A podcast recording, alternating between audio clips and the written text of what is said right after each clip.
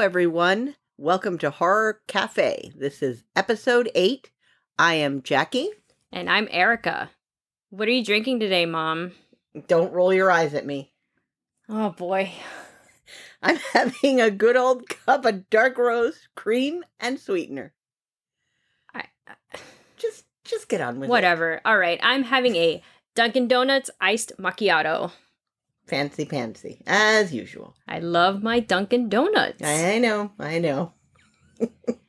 It's May, everyone, and it's May hauntings. And today we're talking about The Conjuring. Yay! Such a good ghost story. It is, it is. Well- and your favorite of your genre within the genre itself. One we're getting there. You want to yeah. tell us what it's about? Sure. This movie starts in 1970, and demonologist Lorraine and Ed Warren are called to the home of Carolyn and Roger Perron. The Perrons and their five daughters, five daughters. Poor guy. He is Poor guy. outnumbered in that house. They've um, recently moved into a secluded farmhouse. Always has to be secluded, and it always seems to always be a farmhouse, right? And it's a nice house. It is a really nice. I'd house. move there. I would too, maybe. Maybe. Oh. Mm. Anyway, so at this farmhouse, there's a supernatural presence that's rearing its ugly ass head. And while, like at first, the occurrences are benign, in true haunted house fashion, shit starts to hit the fan fast, especially after the Warrens discover the house's macabre history. Man, I love this movie. I think it's in my top 10 favorite horror movies of all time. Really? That's how much I love this movie. And I know I was excited in February for found footage, but this haunted house, ghost, both mostly haunted house movies are my absolute favorite within the genre. well, I knew you were looking forward to this because you kept mentioning May. Well, yeah, I love haunted house movies. And this and to start it off with this. And and why she's mentioning May is because we've already plotted out the year as to what we're going to be talking about. So we're kind of each of us has has our own favorites, and she just kept going over May, May, May. so I couldn't wait. so we're here. We're finally. here. You know, I tend to forget bits and pieces of movies I've only seen a few times. Sometimes I forget the movie completely, Yes. as you know. yes, you do. And The Conjuring, I think I may have seen it twice, max. Once with you and once with your dad.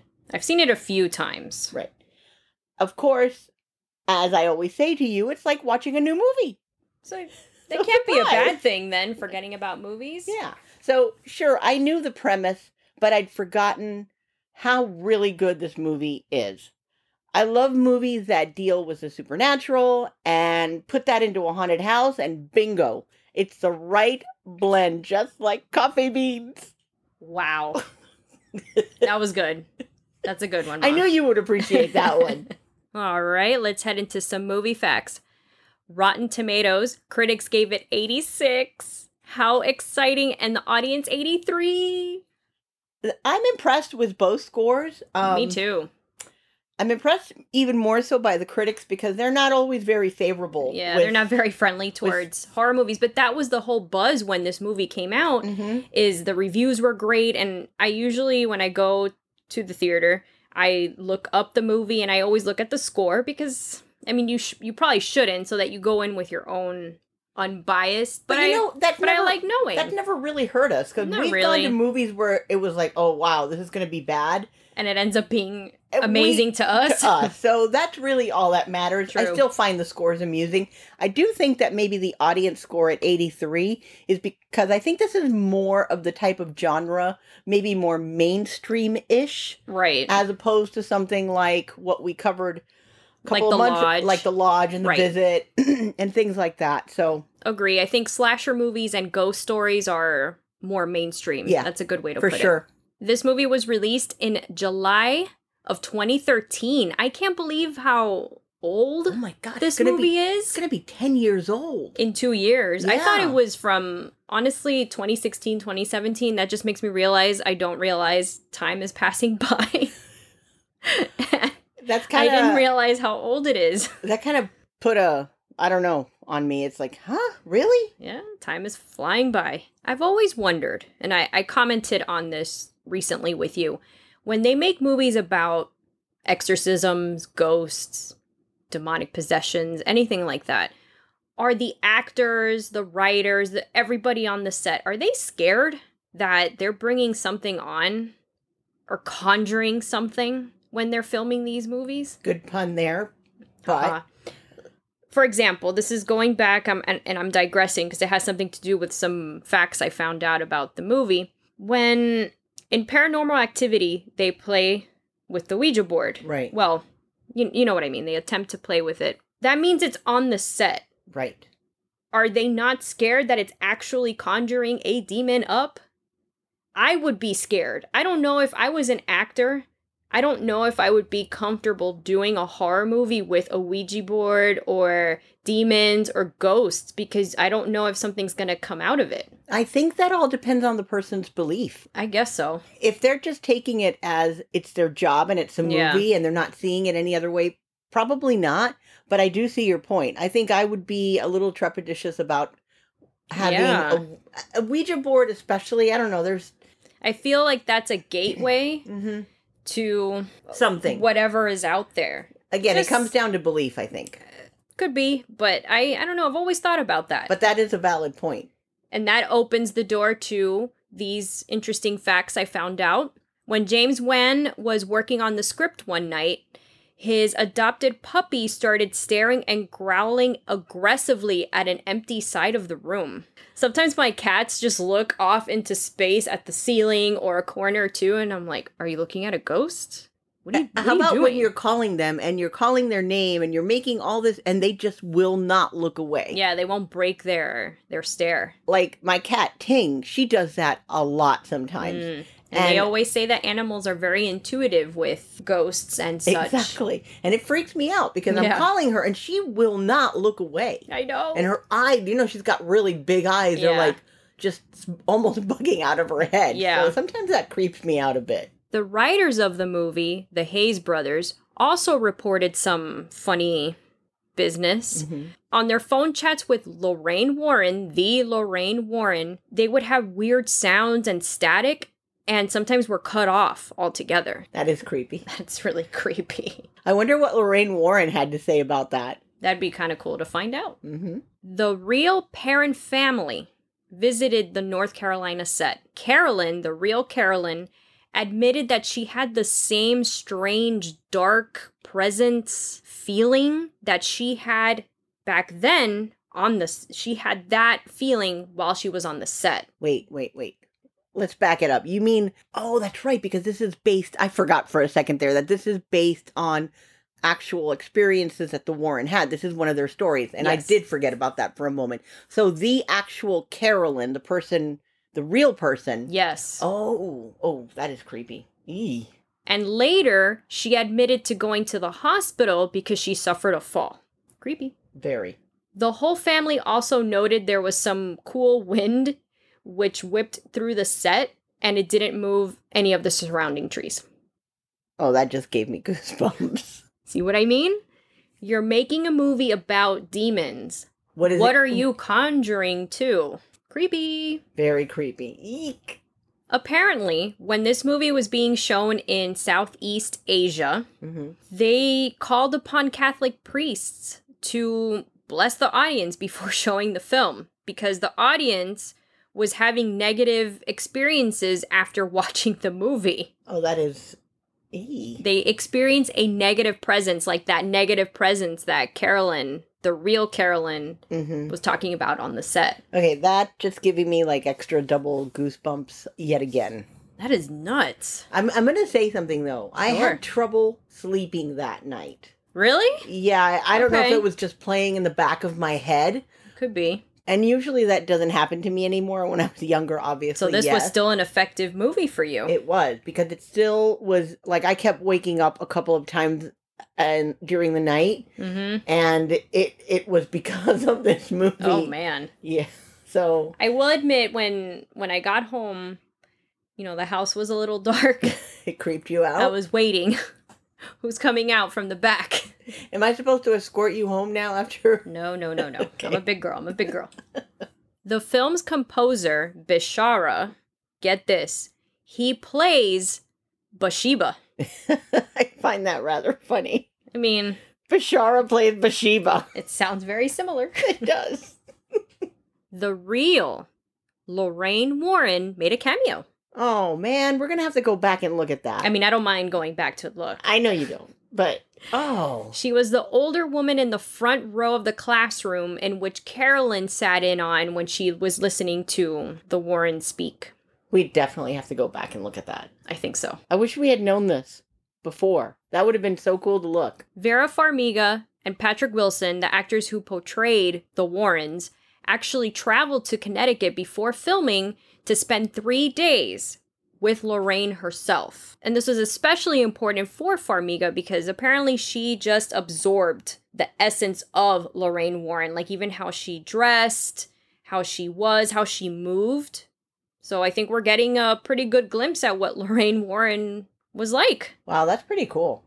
That's some good research, huh? The Conjuring had the highest opening weekend for an original R rated horror movie. Yay! Isn't that great? it is. It grossed $41.9 million in three days. Telling you, I remember the buzz for I this. do too. I do too. It was a big deal, especially in horror. we had a buzz going on from it. And then it also went on to be one of the highest grossing horror films of all time. It made over 300 million worldwide. The Holy most cow. recent like tally I saw on online was 319.5 million worldwide. wow, those are some serious. And the budget of the film Uh huh. 20 million.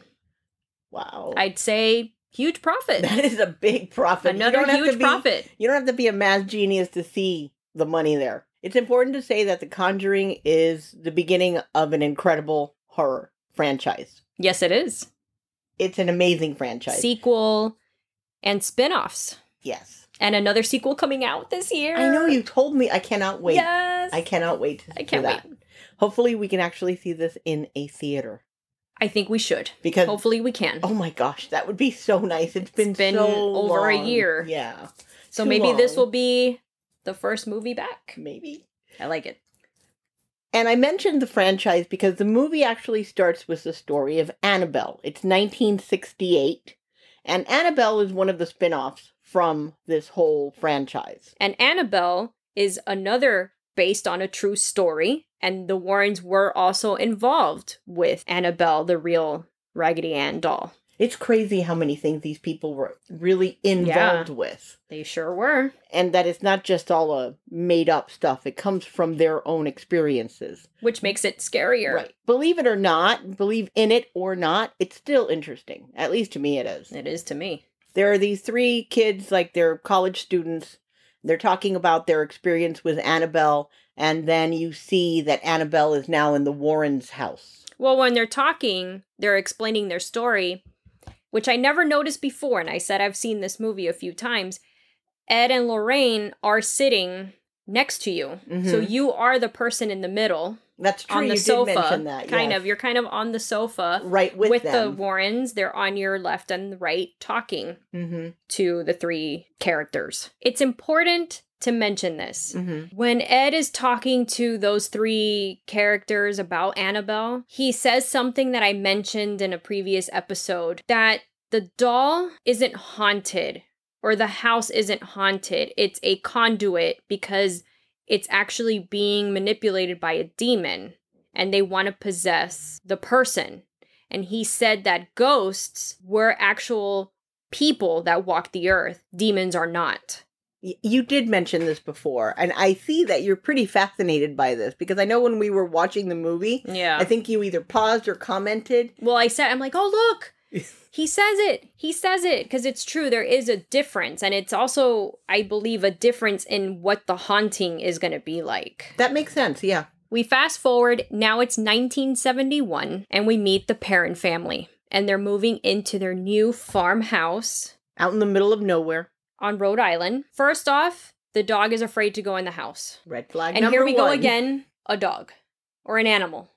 Of course, the pet, the family pet.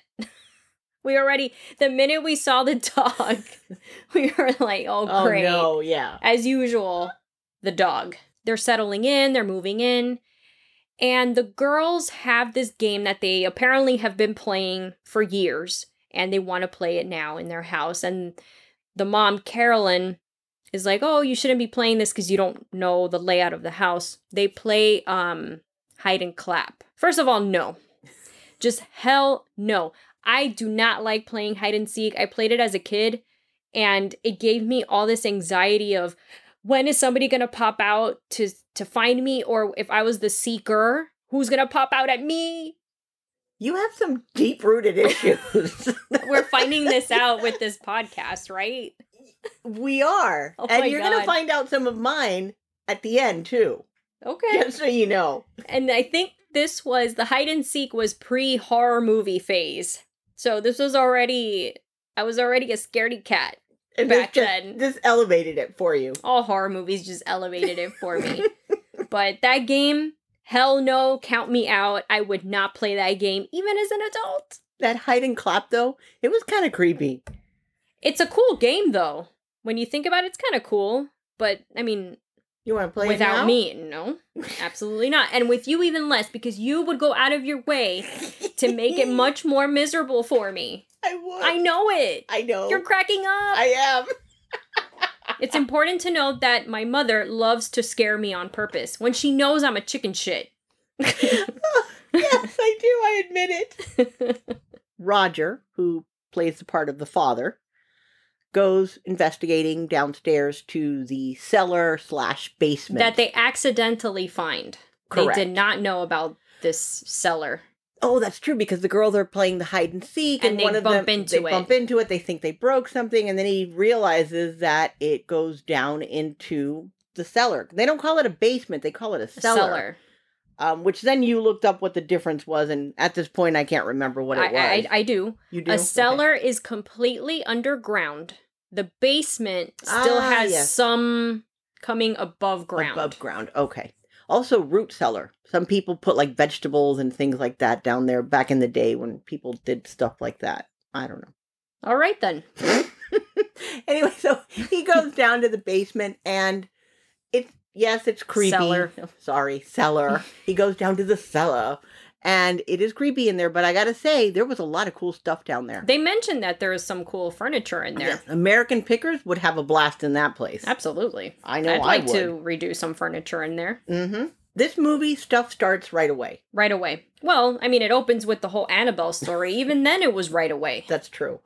Um, Carolyn, the mom who plays the mom, um, notices that all the clocks are stuck at 307. You know that means something. Always does in horror movies. And she mentions that she has a bruise and shows it to Roger, but they think no- nothing of it. Maybe in the move she got injured or whatever. Um, the girls, Nancy and Christine, mention how cold it is in their room. And then Andrea says that there's a really bad smell in her room. right. At But- night. The night then- before. Yes. And then here comes the bad part. As usual. They find Sadie dead outside. She never came into the house, apparently. So sad. It was. Poor Sadie. This movie moves so fast. It does. There's a lot going on. It's scene after scene after scene of something going on with the haunting. So if we're jumping and moving all over the place, It's because of that. I mean, my notes are all over the place. my notes are too, especially at the end. It was just so overwhelming in in a great way. yes. All right, like I know. Some of I, I was. It was really hard for me to keep notes because I was honestly Well, much I- more interested in watching the movie than too. keeping notes for this. Me so I was putting in, like, for example, more noises. right. What the hell does that mean? Clearly, there were noises all the time. Anyway, sorry to interrupt. Go ahead. The next night, Nancy and Christine, they sleep in the same room. Christine gets her leg pulled, and then she also says it stinks. Well, I wrote in my notes just for laughs here fart smells. Fart smells. and Andrea had also said that she had a bad smell in her room the night before. That's right. So did. whatever this thing is, it's moving around. Clearly, it's moving around. Mm-hmm. They show Roger that he fell asleep and now he's hearing this thumping sound, and it's Cindy in Andrea's room, hitting her head against the wardrobe. And we find out that Cindy sleepwalks, something important for later. Mm, yes. Carolyn notices that she has even more bruises The next day, yeah. the next day. Another thing that starts happening, which is really weird, and it's birds start to slam into the outside walls of the house yeah. and literally killing themselves I know. in doing so. Poor thing. And it's now that Rory, the invisible imaginary playmate, shows up. This is another creepy thing about horror movies and kids. There's always a kid who has an imaginary friend that's a ghost. And that's never good. Just putting it out there. This always happens. And we see April playing tea or whatever, and she's talking to someone. Right. And I isn't that the part where her mom She comes in and asks her, Who are you talking, are you to? talking to? And And she she's like- sits where the friend would normally be? would be sitting. And this is where we're introduced to this music box. hmm Did you just hear that? I'm telling you. Maybe this is like movie making. Oh no. We just heard some weird, like, wind, That's coming from the attic. which is right above us. I I think we're freaking ourselves out. I think we are. so going back to this music box music. Listen, let's take out the horror movie from the music box. Let's listen to it for a minute. Okay.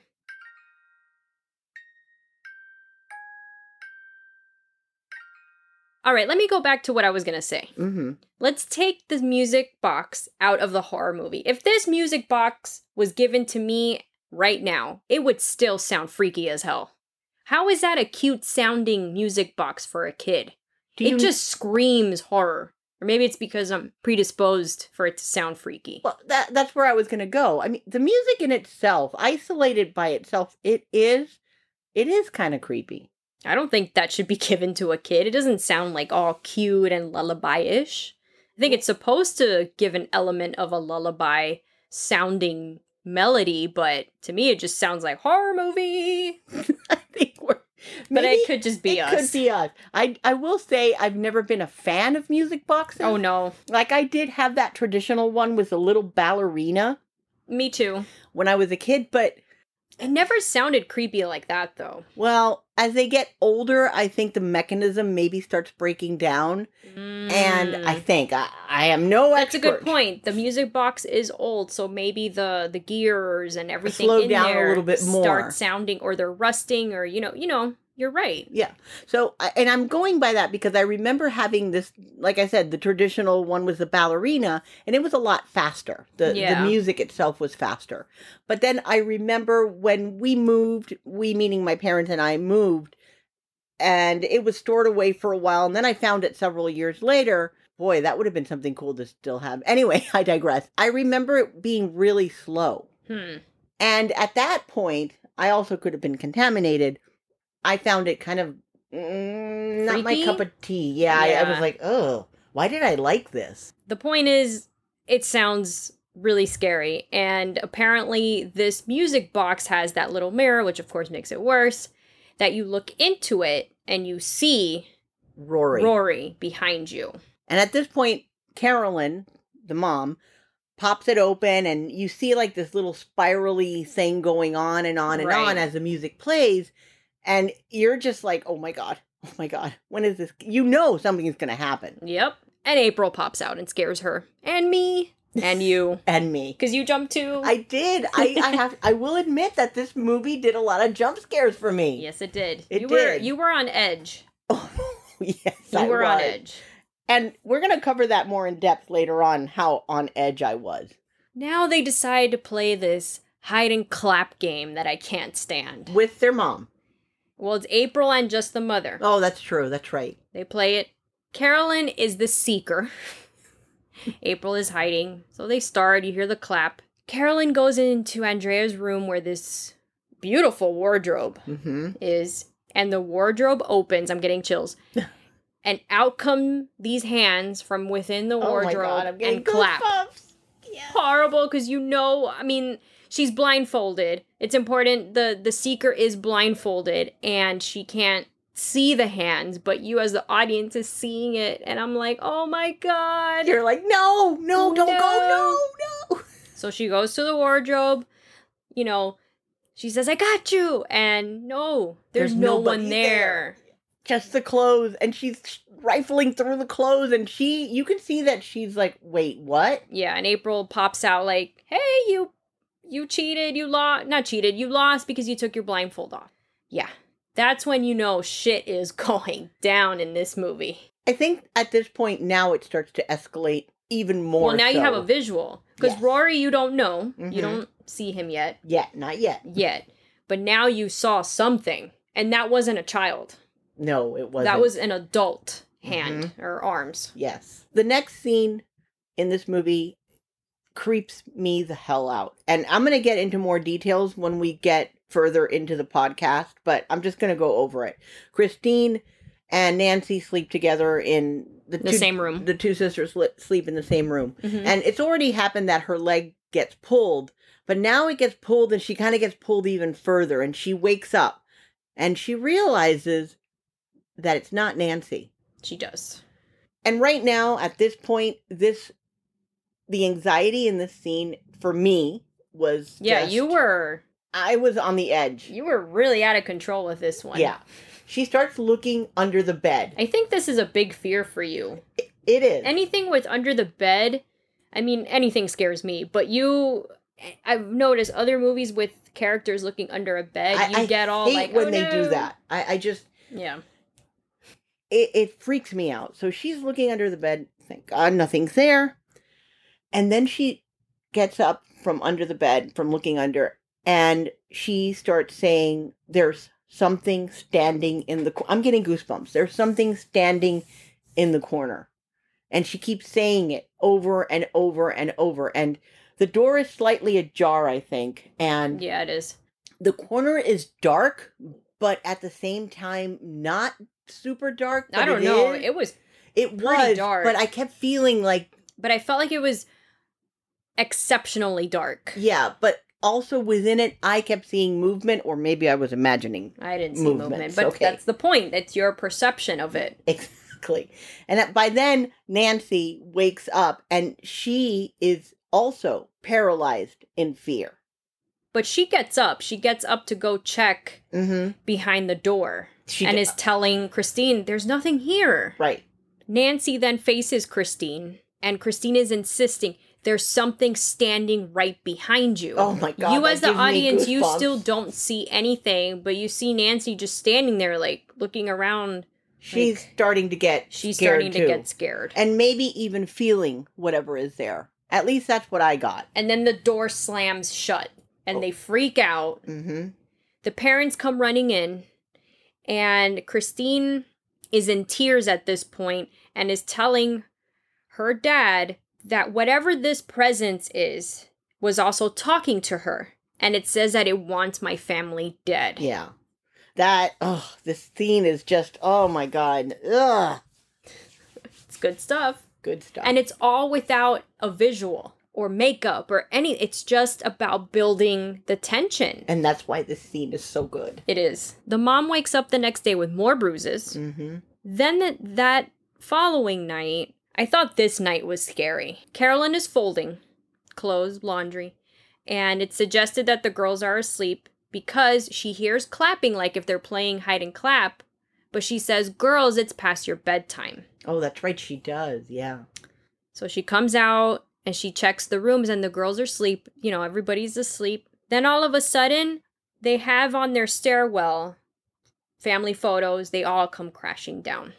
And But you, you- hear a kid laughing. I was gonna say you do hear like a child laughing. like if he, it knocked it down. First of all, how did all that crashing not wake up the kids? Oh yeah, that's true. That would have woken my ass up immediately. Then she hears noise coming from the, The cellar. Of course. So she goes in to see what's going on and she falls down the stairs and the door closes behind her. Oh, of course it does. So now she's there on the floor of the cellar. It's like cray. And this ball comes out of nowhere. So much tension. And then she goes back up to try to get out of of the cellar. but it's pitch black now. Of course, the light bulb Of course, breaks the light bulb because God out. forbid. So she's lighting these matches to see what's going on. that that part is very Another one, another. I actually remembered this scene. I just didn't remember when the timing, but I remembered it. her turning on the matches over it, and I'm like, oh god, because I'm I waiting. looking through my fingers. I don't. You're you waiting. noticed. You're waiting. I did notice. You're waiting for when the light strikes her that there's something. There's going to be something behind her. Mhm. There really isn't. But then the last time she lights the match, you hear a kid say, Want to play hide and clap? And then his little hands come out and clap I right know. next to her. Oh, And we just screamed. Well, when I first saw it for sure, I was yelling like a mad woman. I screamed at, theater. this part. I did. I, I will admit that I shrieked at this time. And then you just, the, you know, it goes dark and you just hear her yelling. So I don't know. You don't know what happens to her. It's probably just her freaking out because it's pitch black. It's just scary what's in there oh, with oh, me. she's freaking out for sure. I mean, I would be inconsolable probably. and now we'll take a short break, and we'll be right back.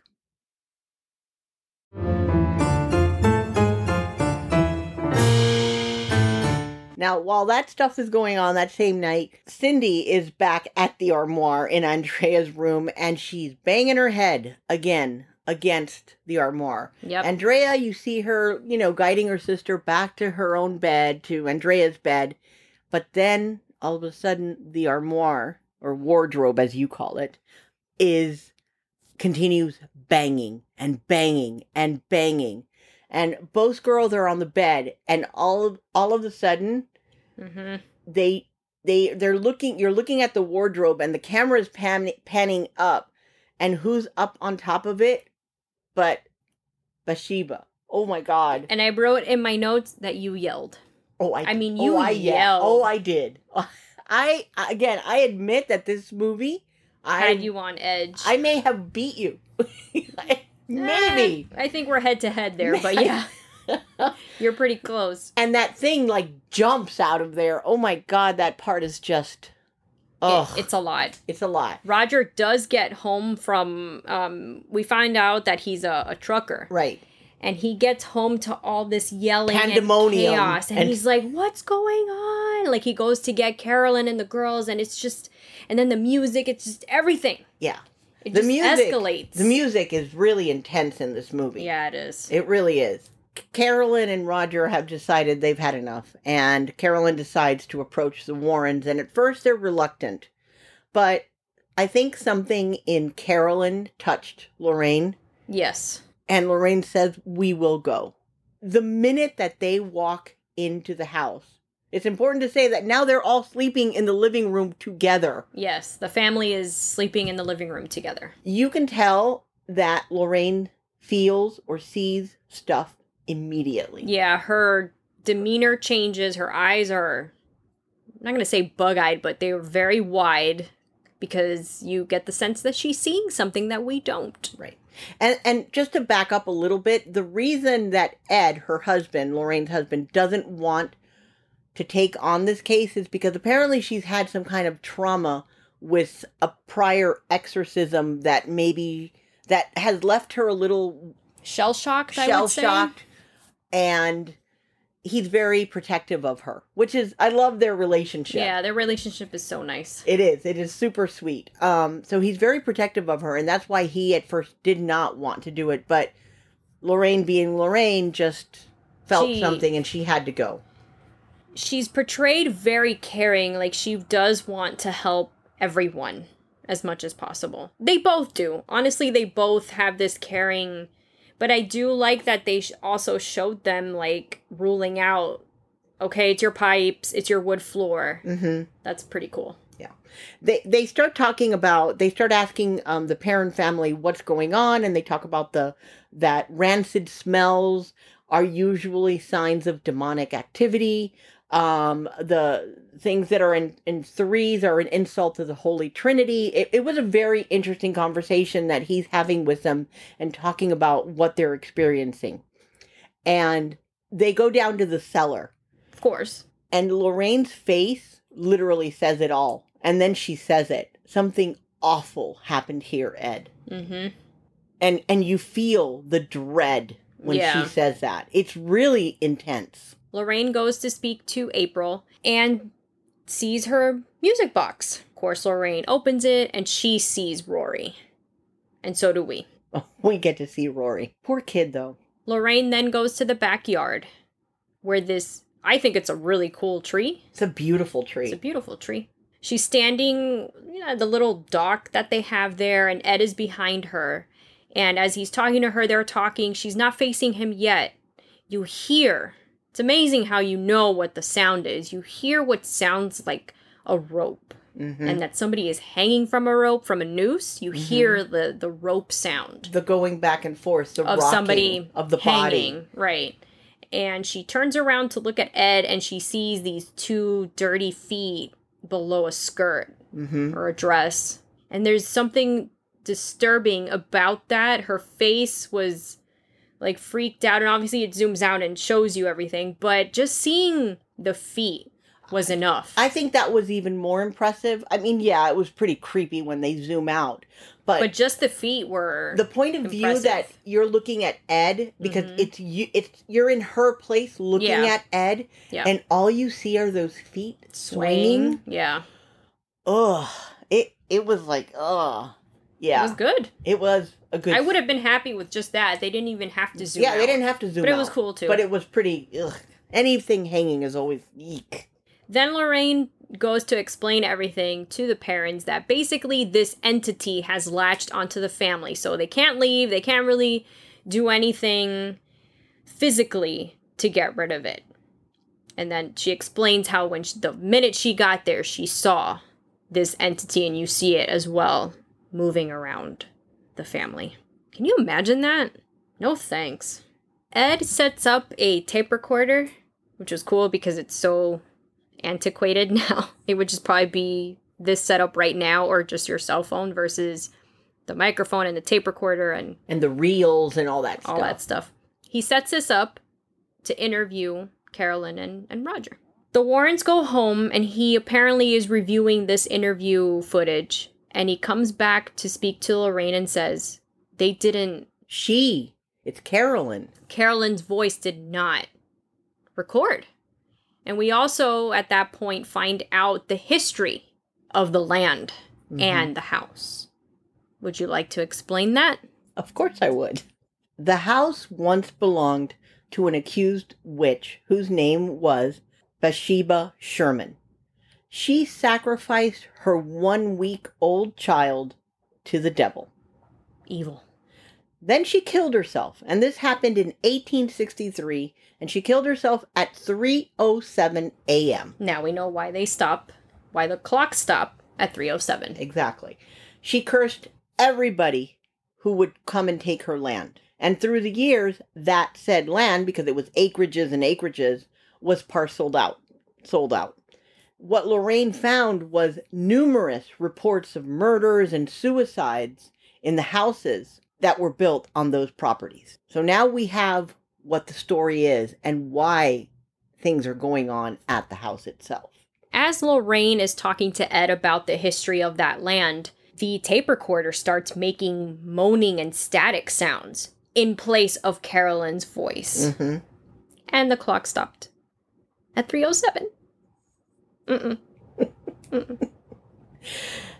This is when the the Warrens then you see them setting up the next day the house with um, cameras and bells and all kinds of different little things around the house to detect um, movement and a presence. Isn't it cool to see all those old cameras and the It was. flash and all that? And the stuff that they use. And the the ca- the old handheld camera, The and he had the tape recorder to Uh-huh. go with it. So it was it was good. It was It cool. was cool. Along with the Warrens, they bring um, their assistant Drew, and also um, Brad, who is the Harrisville police officer. And from what I remember, it's because it's to gather evidence to show. Well, and it's to protect them that there it wasn't a murder or some kind of foul play. It's to Have a witness validate to that validate. it was Ooh, a good ghost. word to validate it. Yes. That first night with the investigation nothing really happens they they go into the cellar with the camera and the recorder but nothing really happens it's the next morning and it's all this they're making pancakes and they're all happy and Carolyn is is happy for a moment that the house seems happy. Normal, yeah. Normal. Roger says he's going to take the kids out for ice cream. And then Lorraine and and Ed suggest to Carolyn, you know, it's okay, go rest and we'll take over, you know, some house chores, which was very nice. Very nice, yes. You see Ed and Lorraine outside and they're, you know, they're hanging laundry and having a nice time. Cuz they were. They were like, Mm-hmm. "Oh, let's move out into the country. Let's fix their car and blah blah blah." These are such nice people. They are. Then the scene changes a little later that it gets cloudy. Lorraine is out. Ominous. Ominous is what it is. I like it. Lorraine is out there taking down, it looks like they're taking down the laundry now, I guess, from it being dry, and it looks like it's gonna rain. And all of a sudden, it gets windy, and the sheet goes flying, and the sheet gets stopped by an entity. A and it for- and you see it, the formation of a body.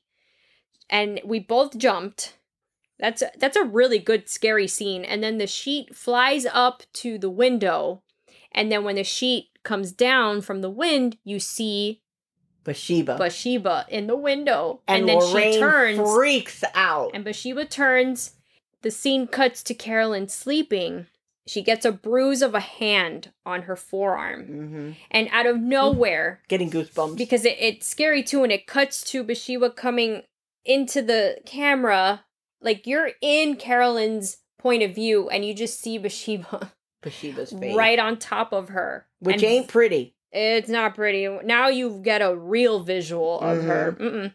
and she vomits into carolyn Into her mouth. is metaphorical for i'm in you now She has possessed her. Yeah. Right now, at this moment, this is when Carolyn is possessed. So wait, this isn't not this not only is a ghost haunted house, it's also possession. it's a combo deal Damn trifecta. three for one Yes. It's the next night, and now they're going to do more investigation. This time, Cindy's walking. She's doing her sleepwalk, mm-hmm. actually. And she triggers a camera light. And Ed is like, that's not normal. It's not triggered with us, it's triggered for an entity. So, of course, you're, oh, something's on her or with her. Right. She goes to the wardrobe and disappears. And that's when they find that there is a hidden spot behind the wardrobe. And then now you kind of re- you realize that it's Rory who's guiding Cindy. I think Rory is a good ghost. Right. He's trying to show her this is where he goes to hide When he's afraid. when he's afraid. Lorraine volunteers to go in between the walls. You see on the, there's like a little shelf in there and you see where the music box used to actually be. I was going to mm-hmm. say hang out, but a box doesn't hang out, I guess. Obviously it was a toy Rory used to use. She finds a noose there as well, and that's when she falls. You also freaked out because it's loud. It it's is. also just so loud. It is very loud. I mean, she falls she falls hard, man. I don't know if I would have been able to get up after that. I but mean, adrenaline, I think, is I guess, but she falls and she falls hard, and she Yeah. falls all the way down into the, the, cellar. cellar. And then some freaky ass shit happens in there. She sees the ghost. She sees feet, you know, the feet of Bathsheba again, the hanging feet, and it moves towards her.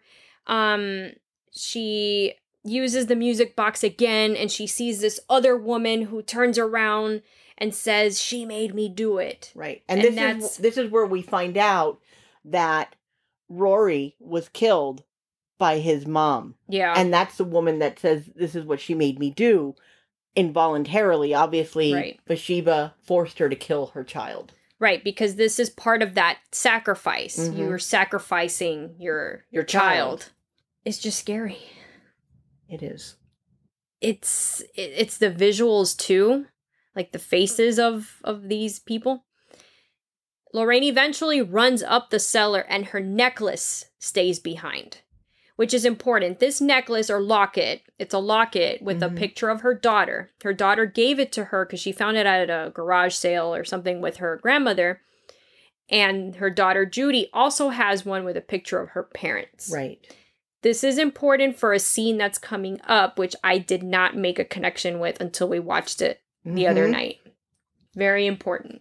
Lorraine runs up and realizes that this is what Bathsheba is doing. She is trying to feed off of Carolyn and kill her child. But they also don't know that she's being possessed by. They don't realize it yet. They They, don't don't, know know, yet. it. They don't know it. So that's kind of freaky on its own.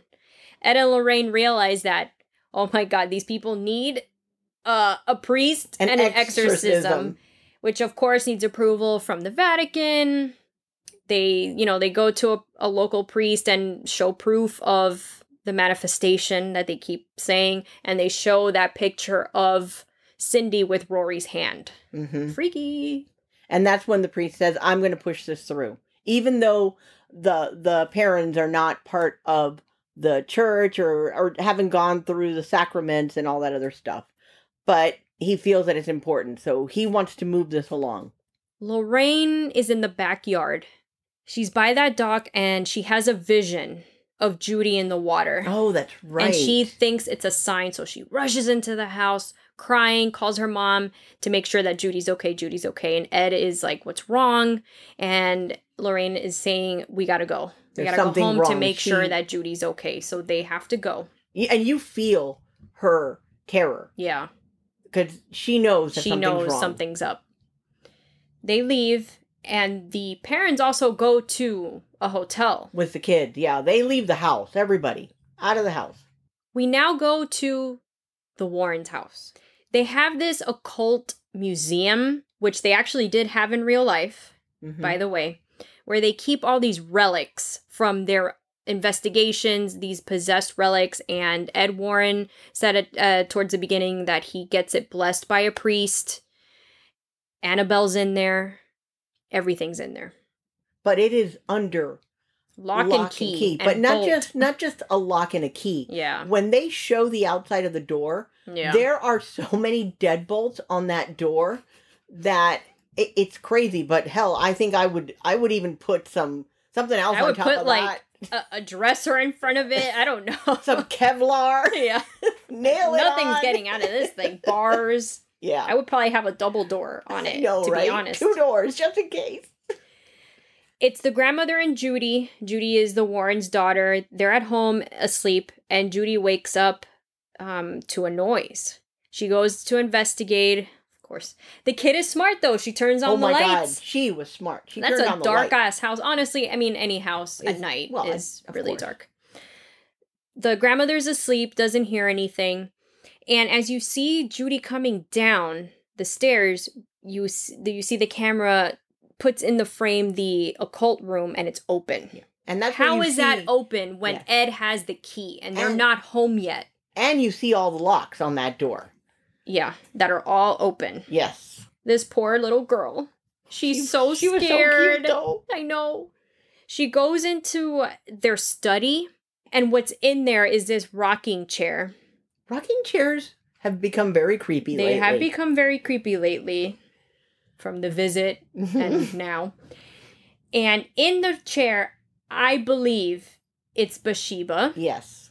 and she's combing Annabelle, who then turns around. And looks. I thought this Oh. scene was so impressive because Bathsheba does not turn around No, she doesn't. at all. But it's you, Annabelle. it is a terrifying scene. Though. It is, and you hear like the rocking, and it's just the way the the actress, Is rocking. actually the actor, because it's the composer, Right. is rocking in the chair, and the the way that the the, the sound of the combing, and the way Annabelle just turns around and looks at poor Judy, and Judy freaks out. She gets locked in there, Yeah. and just starts screaming and screaming.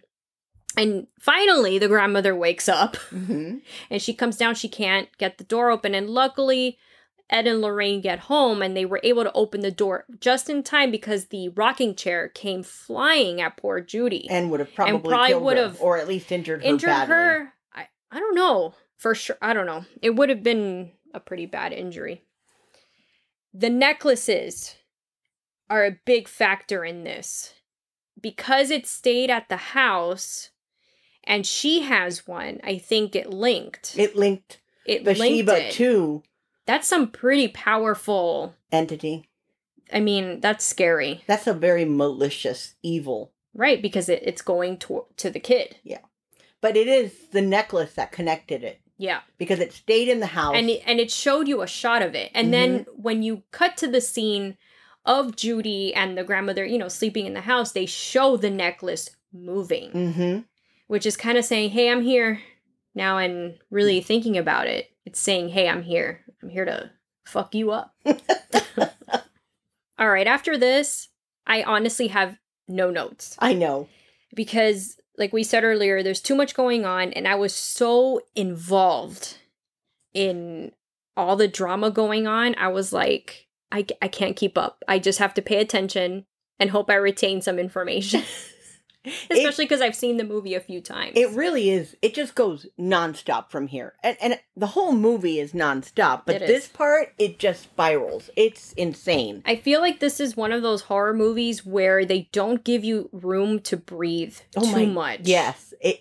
You took the words right out of my mouth. I was just about to say that. a lot of horror movies they have sections of Pauses. scare scare lots of you know moments of okay comedic relief or some calm there are a little like when they all had the little breakfast or when the cop made the funny moment where he was in the bathroom and everybody freaked out because the little bell rang Mhm. but other than it's it's not a lot of downtime No, it's a lot of scare time and that builds in you, the viewer. It does. There's a scene where Roger comes back to the hotel and the daughters come out saying, Dad, mom has run off with Christine and April. And he's like, oh shit. Mm-hmm. They drive back to the house. The other girls stay at the hotel. And this is where all hell breaks loose. This is where your notes end. Th- oh yeah, because the last thing I wrote was um Carolyn takes Christine and April. And my notes become very like Staggered? one or two sentences because I can't. I was like, I don't want to be typing while I'm missing the movie. Like break floor open, chair levitation. Yeah. they get really choppy. Um, it's just nonstop. And you go back to the house and you find that Carolyn is trying to kill her kids. And then they try to take Carolyn out, and they can't. Like, she gets physically burned. Yeah, she starts to burn. And then she kind of comes back in and she gets dragged into the cellar. hmm And there was a fleeting moment where the real Carolyn came out saying, Roger, help me. Yes. And then she gets taken. But there's a part here that's really cool. And I don't mean to interrupt you here, but at that part, this was a really cool part of the filming. And you know, I love that kind of stuff. Mhm. They actually flipped it upside down, which is her view as she's being dragged, if I remember. Um, it they literally put the frame upside down, which is how it would be from her point of view. This movie has a lot of moments where you are the character. You're Lorraine, you're Carolyn, You're the you're, kids. You're that person's eyes. hmm Add some little personal touch there It, it to your viewing pleasure. Yeah, exactly. Drew, um, the assistant, is trying to help find Christine while they try to also find April. Drew finds Christine, puts her in the car, and I think it's one of the cars, a cop car, whatever. I would not have stayed out there by Me myself. either. Mm-mm. I mean, I don't honestly. I don't know what I would do. I'm not gonna go in the house, but I don't want to be in the car by myself. By yourself. So what do you do? I don't know. I don't know what's the better situation. I don't here. either. But he Well, leaves her in there. Maybe stay in the car because all the action is happening in the house. In the house. And the actual entity is in the house. Right. And then we see Drew trying to break through the floor. I think it's in the kitchen because I think he hears, or it's in one of the rooms, he hears April. But in the meantime, while all this is happening, there are birds again pounding into the house and killing themselves, basically. Ed decides that he needs to perform an exorcism. They've literally tied up Carolyn to a chair. They have a sheet over her, which was very creepy It was. It was so good it to was see that. disturbing because you don't see her face, but her movements are just oh my god. it was good. It was like an old school um sheet ghost. Mm-hmm. Obviously it's not a ghost. Yeah, And it just definitely was not. It wasn't Casper the Friendly No. Ghost. and the bright light on her, that fluorescent, like dramatic with the contrast of the darkness behind her, Yeah. all the noise, and then when she like vomited blood. Through the sheet. Oh, And I liked when the sheet it tore and you just see, you A know, a, little piece bit. of the of the demon's face. I'm like, oh but it was kind of like, was it me or was, did it kind of fluctuate between Yeah. The, the, the demon and her. Bathsheba's face and Yeah. her? Uh, okay, because I was like, wait, maybe I'm adding that. Because sometimes I think my brain adds more stuff to it. But Mm-mm. that whole scene is very impactful. Agree. and and even though Ed says that I'm not ordained to do this, but he feels that he has to do something. Right. And Lorraine convinces him because he's very doubtful and she said, you know, we're you here have to do it. This is why God put us together. It's Right. to do this. exactly. So they do. Then I thought this was so cool when she gets flipped in the chair and now she's like quote unquote hanging from the ceiling with the chair. That was another creepy visual. Yeah. And then she falls. Drew says he found April in the kitchen under that she's in the cross space. hmm And Carolyn, or whatever she is now, you see her look at the camera like, oh, that's where she is. So she automatically runs under the house from the cellar to go towards April. And everybody freaks out to try to get to April first.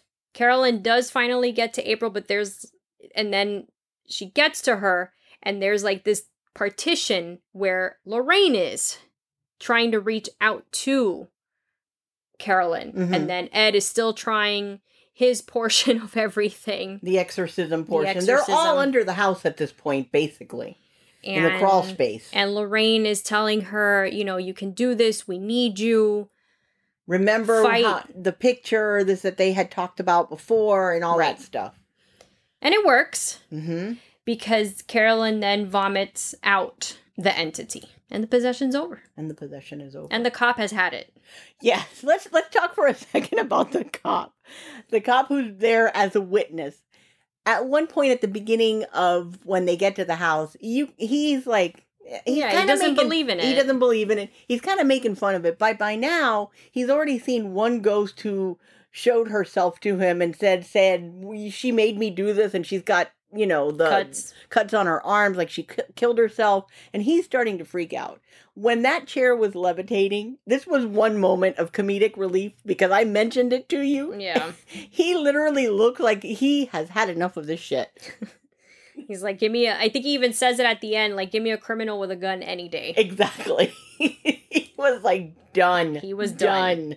And the movie ends. It's, it's, it is a happily ever after, but it didn't bother me because they, they went through so much. They went through that so they much. deserve to live and the, the characters honestly every character was very likable and it was i didn't want any harm to come to any anything and it, it was just phen- phenomenal the warrens take as a uh, motif the music box what i think is after every investigation that they do or are involved in they always bring back whatever the source of some evil kind was. of there we go annabelle was clearly the source here it's kind of hard to pinpoint but they chose the music box and i but maybe that great music box they took it because they know that that's a connection well true because if they look through it it's like a portal and you can see Right. So who knows what could come through there. So it's best to have it in that special room. right the movie ends the movie ends with the music box open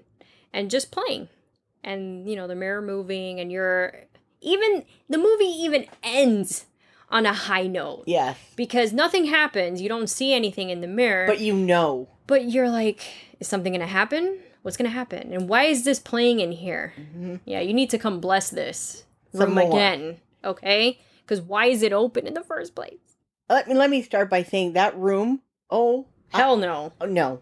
I mean, I'd be really curious though. I, I would be curious too, but oh my god, I would need an. Uh, I How can bless- they live in that I house? know. I, would be so scared. I I, would be too. I don't. I don't And think I they- would feel comfortable. I could not do it. I mean, they probably should have it separate in a warehouse somewhere else. But I agree.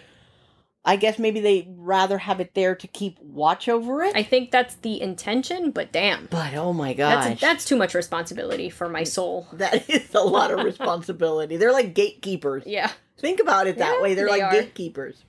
And I liked that something didn't show up in the mirror. hmm I think it's better that you're just left with this and then it just goes black and the movie's over And and, they show over. you, you know, all the real Warrens, the pictures and everything. They actually showed that was pretty cool. I It love when they do cool. I love that. they, they do showed the clips, the newspaper clips from the Warrens, from the parents, everybody. So Oh, and, and and, and, at the end when because this is going to be a great transition. oh Here we go, here we go. what? So at the end, also, you know, they show the Warrens getting home, and before um, th- they show the music box playing on its own, Lorraine comes to Ed and says, "Oh, they're calling us about a case in in New York, Mm. and it's the Amityville house." oh my god! Which they really did work on as well in real life. I'm so excited. I can tell. I can tell. Just looking at you, you're like, you can't even talk. You're so excited. So exciting. Let's talk about the sound in this movie. Oh, there's sound. There is uh, the music score, but aside from that, it, it it gets you all tensed up. But it's an integral part of building what I like to call atmospheric anxiety in this movie. If you didn't Yeah. have it, I think a lot of the scenes would be a lot less intense than what they it were. It would be very different. The score on this one, um, I don't know how to describe this music. Let's let's have a listen.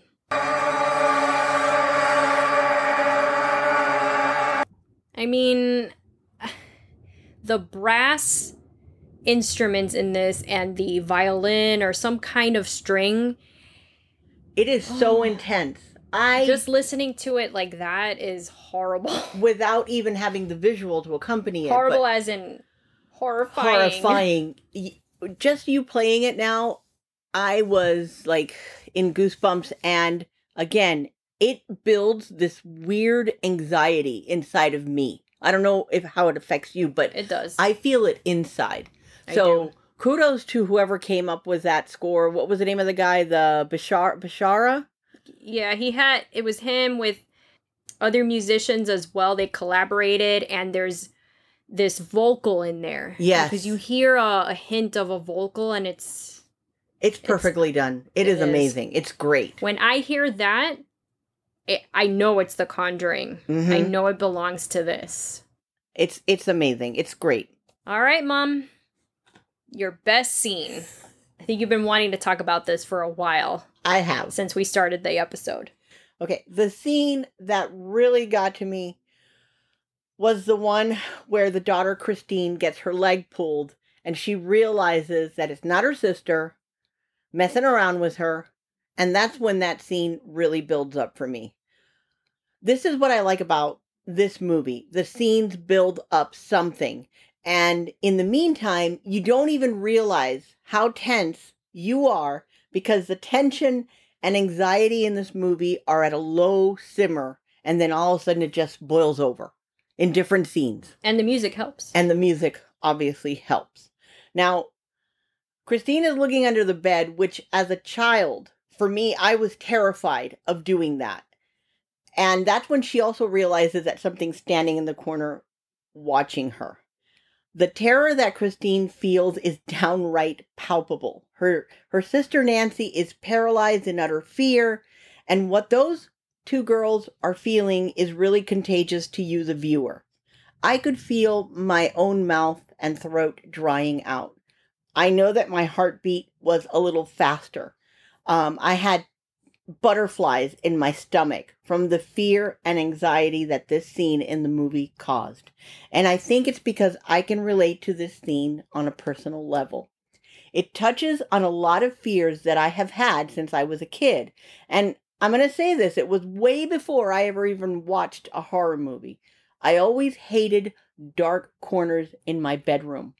They give me the heebie jeebies. Now, I don't see well because I wear contacts and glasses. So when I see stuff, it's blobbish. So I can't define it. And that kind of freaks me out. I mean, have you ever noticed like I'll give you an example. Have you ever noticed that corners seem especially dark when all the lights are off? Yeah. Like you're in your room, it's dark, but you can kind of see the furniture and Right. but corners Hmm. they always seem especially dark. I'm gonna have to notice tonight. Great. Maybe maybe you don't want to. Maybe not. Um Hopefully, I I'll forget. I also have this weird I, I hate having closets doors open Oh, me too. or partially open Me too. in the bedroom. Same. Sometimes like the closet door in, in our bedroom is a little bit open or fully open and your dad already knows that i can't sleep if it's open I get it. so I there's it. a lot in this movie and that scene and that's why it's my favorite scene that touches on my own fears so there you go See, now i we're got it out of my learning- system we're we're learning about our fears from childhood. I guess Mhm. and how horror movies play on them that must mean whoever makes the horror movies also have these fears. of course they have to It's not just us. Do you guys have these fears? oh i want to know You should let us know. Definitely. Yes, yes. I want to know. Send us an email, please. We'll give you the details at the end of the show, but I'd love to hear what your fears are. So, enough about my fears. What was your best scene in the movie? It was hard for me to choose. I feel like the movie as a whole is just a huge, amazing scene, Mhm. honestly. I was torn between a few scenes, but I ultimately chose the scene where Judy, the Warren's daughter, is getting attacked. One, it was very scary. Two, it showed how strong this entity, this Bathsheba, really is. Three, also how strong a connection can be. Like, it's because of the two necklaces that this entity was able to come to the Warren's house. It was the conduit. The necklace was a conduit. They should probably lock. Well, no, because technically Bathsheba's gone, but Right. maybe they should lock up those lockets too. lock up the lockets And it was, it was just interesting to see Bathsheba and Annabelle together. together. It was that whole rocking chair and her not turning around was very successful in scaring me. And then just the doll turning around to look at you, and I felt like Bathsheba was looking at us through the through doll. the doll. So I just the whole power of that necklace and the connection and can something be that strong that it reaches home? Mm-hmm. Yeah. Oh, I can see why you. Yeah, that makes sense. I can see why you like that scene now. It was a it was a powerful scene. Okay, so let's go on now to our favorite characters. What's your favorite character? Well, look at my notes. Read it. Read it. Just read it now. Wow. Lorraine? yes. Damn. She is the best. That's my favorite character It- too. I-, I love her character. I like how the actress portrayed her. Like, she just seems like such a down to earth, caring human being. You feel it in the movie.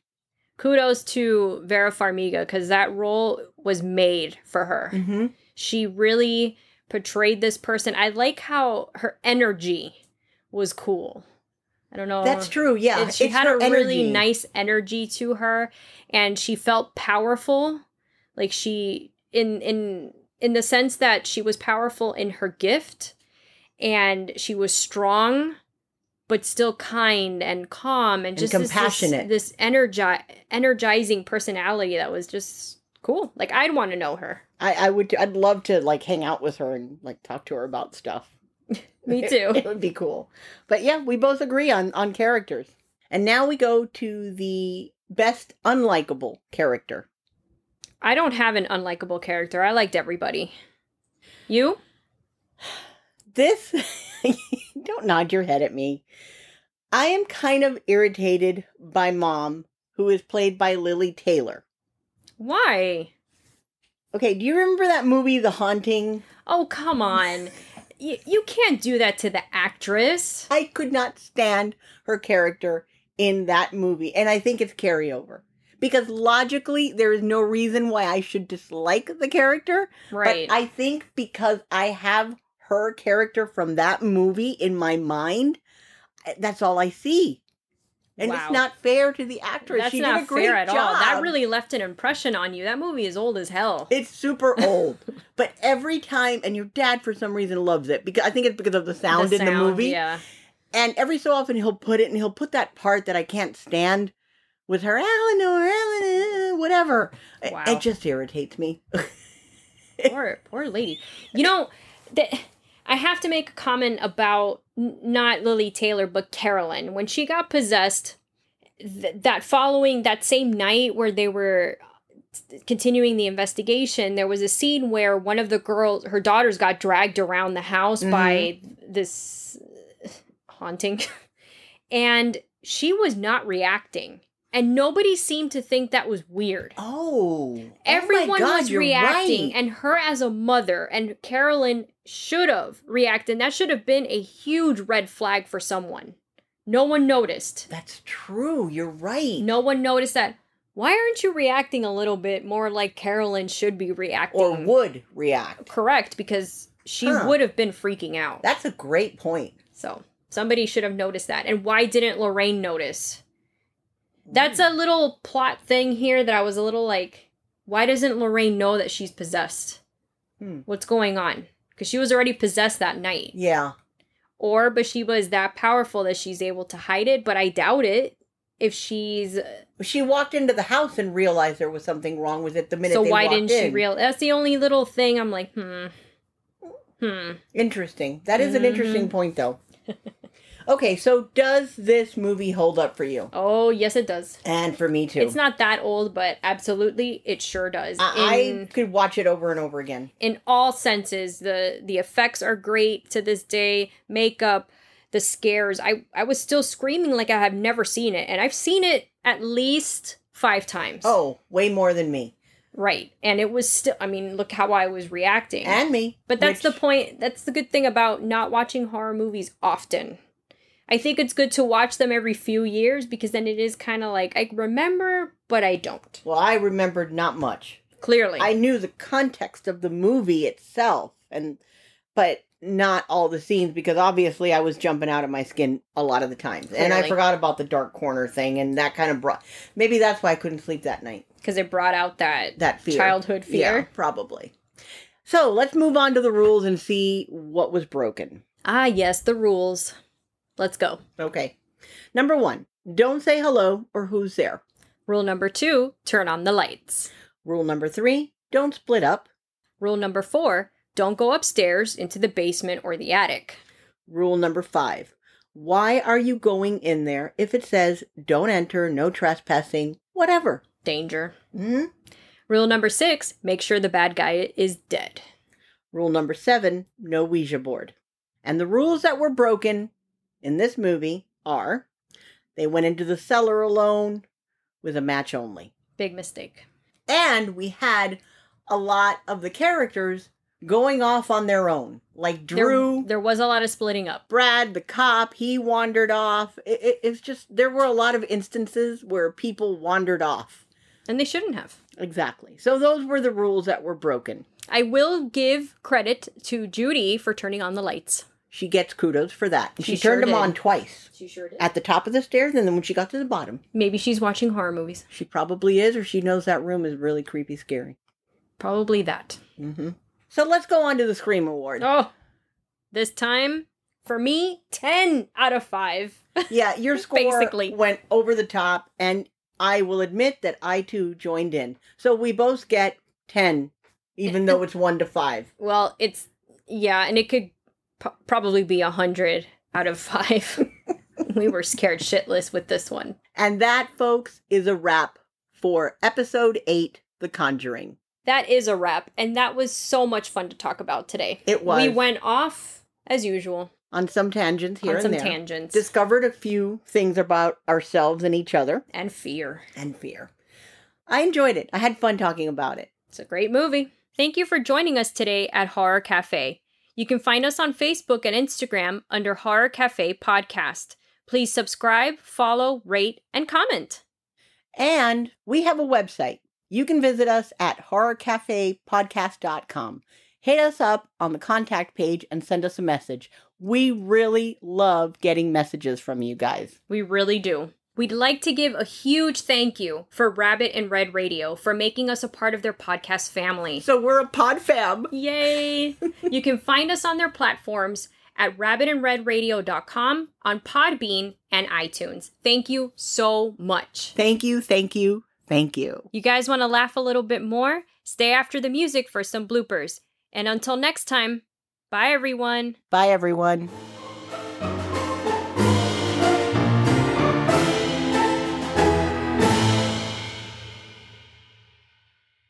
This shit working?